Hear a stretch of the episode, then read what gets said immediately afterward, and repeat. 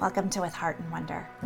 This is a place for us to explore heart centered living and to celebrate what it means to live with wonder, with awe and appreciation for the possibilities that are within us and around us. I'm Meghan Johnston, and I am truly so honored and excited that you are here. Let's dive in and journey together. You're listening to episode 23 of With Heart and Wonder. And I know that I often start off the episode by saying that I am excited. And it seems like an understatement today. I'm recording this episode six hours past when my original intention was, and that's because I have been dealing with all sorts of computer problems I am facing the reality that I may need to be investing in a, a new computer soon. Mine is six years old, and um, uh, you know, the podcasting software wasn't working today, and and it's it's it's been causing a few little headaches over the last few weeks. And, and all of this was particularly ironic given the theme that I had set for today's episode that I've been kind of percolating with and thinking about over over the last week actually. So I had sort of set the intention for the episode um, and and I'm just going to tell you the story.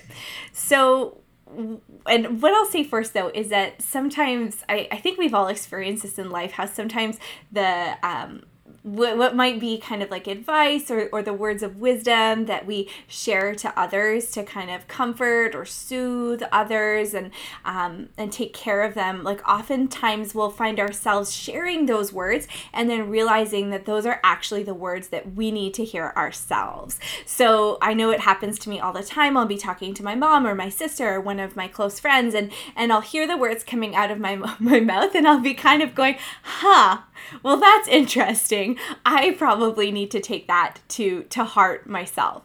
And I definitely find that that is is often the case when it comes to my own teaching and there's these themes in my life that that kind of seem to surface when I need them the most. So we'll we'll say that. So basically, I've been thinking a lot in the last few weeks about the distinction between what it means to react and what it means to respond. And this distinction um, is talked about by a lot of people. It's it's not something that I have invented by any means, and it's talked about in, in a lot of different fields. Actually, whether we're um, we're we're looking at things like psychology, um, or looking at coaching, uh, looking at business, and it kind of I've been thinking about it a lot because I am in the midst, I'm kind of 80% of the way through uh, another trauma informed yoga course. So it's not the first and it won't be the last course that I've taken on trauma informed yoga, but I have been participating in uh, training with yoga medicine which has been led by Dr. Ann Bortz, who is a trauma uh, psychologist and also a trauma informed yoga teacher. And we we talked a little bit, and this kind of this idea was coming up in the course of reacting versus responding, and that was talked about in the lens which i always find really interesting of the brain and the way that our our reactions to any given situation are in many ways in part because of what is happening in our own nervous system. So I find this distinction between reaction and response is kind of best explained when thinking about the nervous system. And so if you think about being stressed. And if you think about kind of being in in a place where you're feeling ungrounded and that certainly could be because of a history of trauma but it also could just be the the stresses that we're experiencing in our lives that have been pulling us out of balance. And when we come into those states of, of stress and we've talked a little bit in past podcast episodes about the physiological effects of that things like we um, our muscles start to contract our pupils pupils dilate, our heart rate speeds up, our breath comes more into the chest. But what also happens during those states of stress is that our mind and our brain is more active in the limbic brain as well as the reptilian brain. So there's three different kind of sections of the, the brain that tend to be talked about. The um, uh, the reptilian brain or the brain stem, which is the oldest section of the brain. The limbic brain, which is really where a lot of our memories and emotions are, are happening. And then we have the prefrontal cortex. And that's the part of the brain that lets us see the big picture. It's often talked about as being kind of the control center for executive functioning. So, our ability to make decisions, our ability to problem solve, um, and, and to kind of see from that larger angle everything that's going on. So, when we are in states of stress, what happens is we are more in the reptilian brain and the limbic brain. And we are in a state often where there's a lot more um, emotional response as opposed to being in that prefrontal cortex where we have that really big picture where we can see how things sit together and feel like we're able to understand more of what is happening, more of the nuances, more of how things fit together. So this state of reaction is really a state that is is triggered by fear. It's a state, um, and and that like that word reaction, that idea of of reacting often impulsively, of being more in our emotions, less thinking about the big picture, um, is one way that we can kind of show up in our actions. The other way is this idea of response. And sometimes it's called response, sometimes other people have other names. I was taking a class with Taryn Toomey the other day, um, who is this incredible movement and spiritual facilitator based out of New York City. And she talked about reaction versus conscious action. So we could think about response in many ways as conscious action. Thinking about response as what we are able to to do how we move forward when it comes from a place that is more grounded and embodied and safe. There's there's not that fear driving us to instantly react. So we can think about this in lots of different ways, and I'm sure that you can think of some examples in your own life of times when maybe you've reacted kind of quickly from that more emotional place rather than sitting with and understanding and coming home to your body so that you could react in a more grounded place. I can think um, I, I don't have kids, but the example that's coming to mind right now is is thinking about parents. And sometimes there's so much happening, and there's just like the senses are overloaded. There's um, you know one child talking to you while you're trying to help another child and get them out the door for school, and sometimes a snap happens, and that snap is is really in that state of reactivity, a state of um, whether the the fear is is perhaps getting out the door on time time, getting things done, um, too many demands on your time, and there's that really quick reaction. And this happens all the time too in our relationships where maybe um, our emotions come out um, before we've had the time to really kind of like sit with and process and be in our feelings to understand what's happening. So I say that this is all ironic because I had a little bit of a breakdown this morning, and I will be very honest about that. So yesterday was quite a day. Yesterday, I spent over five hours on the computer trying to do something that would have taken half an hour. It's just been so, so grumpy and slow, and um, it, it hasn't been happy, my computer. And then I found out the last night that my Visa, my business credit card, had been compromised. And so on top of all of that, in Ottawa right now, we are in a heat wave and we do not have air conditioning where we live. We have this little portable AC unit, um, but it, it's hot. It's hot. My computer isn't working. My visa's been compromised. It had just been quite a day. So this morning, I had gotten myself prepared. I did a meditation this morning. I was kind of visualizing my day, thinking about how I was going to move forward in a place that was really way more. Um, patient and positive and going with the flow as much as possible. And I went to start recording the podcast episode, and my podcast software wouldn't open. And it took a few hours to get this this fixed and uh, and troubleshooting different scenarios to to be able to record this episode and and during that time I, I had a, a little a little a little snap where I realized that I was operating from that mentality of fear and I was in a place that was really emotional. I was in a place where I couldn't see the big picture. I couldn't see that big picture of of that kind of like rational thinking that can understand that, you know, like really it's not the end of the world if I'm a few hours late releasing a podcast episode.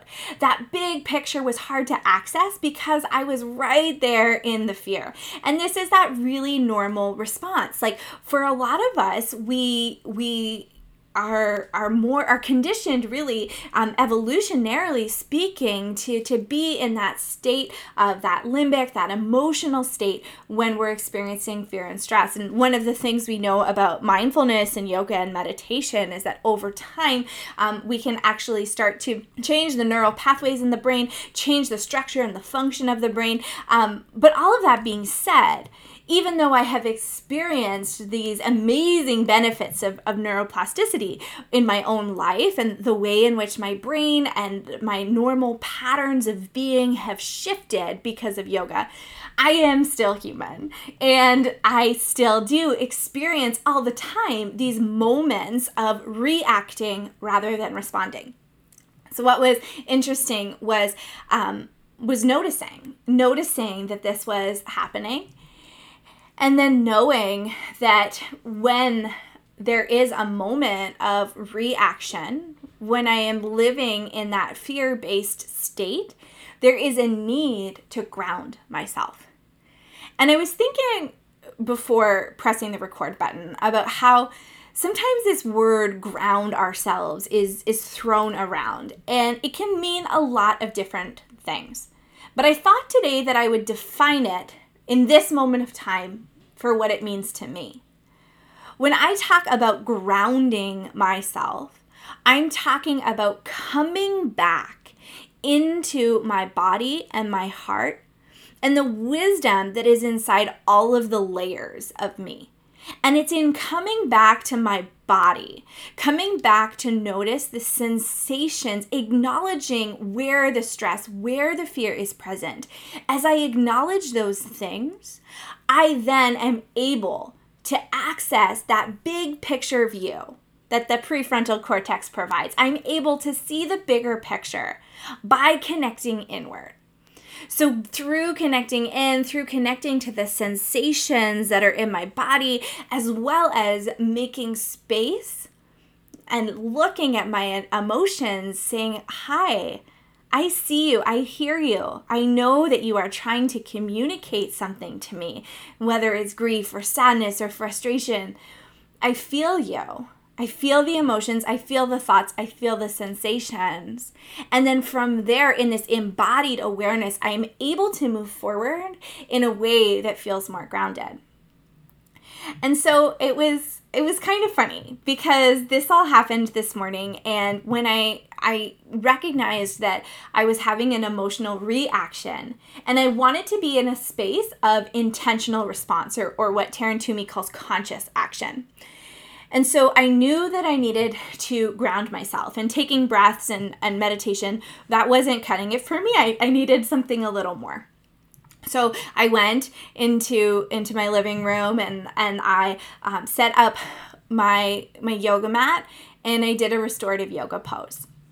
And it was really amazing because I set the timer for, for 20 minutes. And restorative yoga, because of what it's doing with our nervous system, it actually is really cooling the body when we're in a more relaxed state, when we're in parasympathetic dominance, our body actually cools down. And so, um, so that was kind of cool because, you know, half an hour before I was like raging about, you know, getting out of the house and the heat and feeling like I needed to jump in the car and drive to the mall and buy a new computer. Um, and after doing my rest practice, my restorative yoga practice, I came to uh, a place where I was much calmer. So much calmer. And I was able to reorient and get on track for the rest of my day. I could see the big picture and see that, you know what? It didn't matter. I could wait a few more hours to record the podcast episode. and I could wait a few more days to buy a new computer. And that I have these tools inside of me that I am creative, resourceful, and whole. That's one of my mantras. I am creative, resourceful, and whole. And so that I am able to meet what comes my way in this more grounded space. And so I share this story today because I, I think it's really normal for all of us to go through the ebbs and the flows of reacting and responding. But what I think is really powerful is two things. Number one, to start to notice and almost like this uh, playful investigation, this research project, to start to really get curious about when you are in a state of reacting and when you are in a state of intentional response, and even to name that for yourself. To be able to say, yeah, okay, right now I am acting from this more fear based place. My, and that is normal. My body, my mind, my brain is trying to protect me.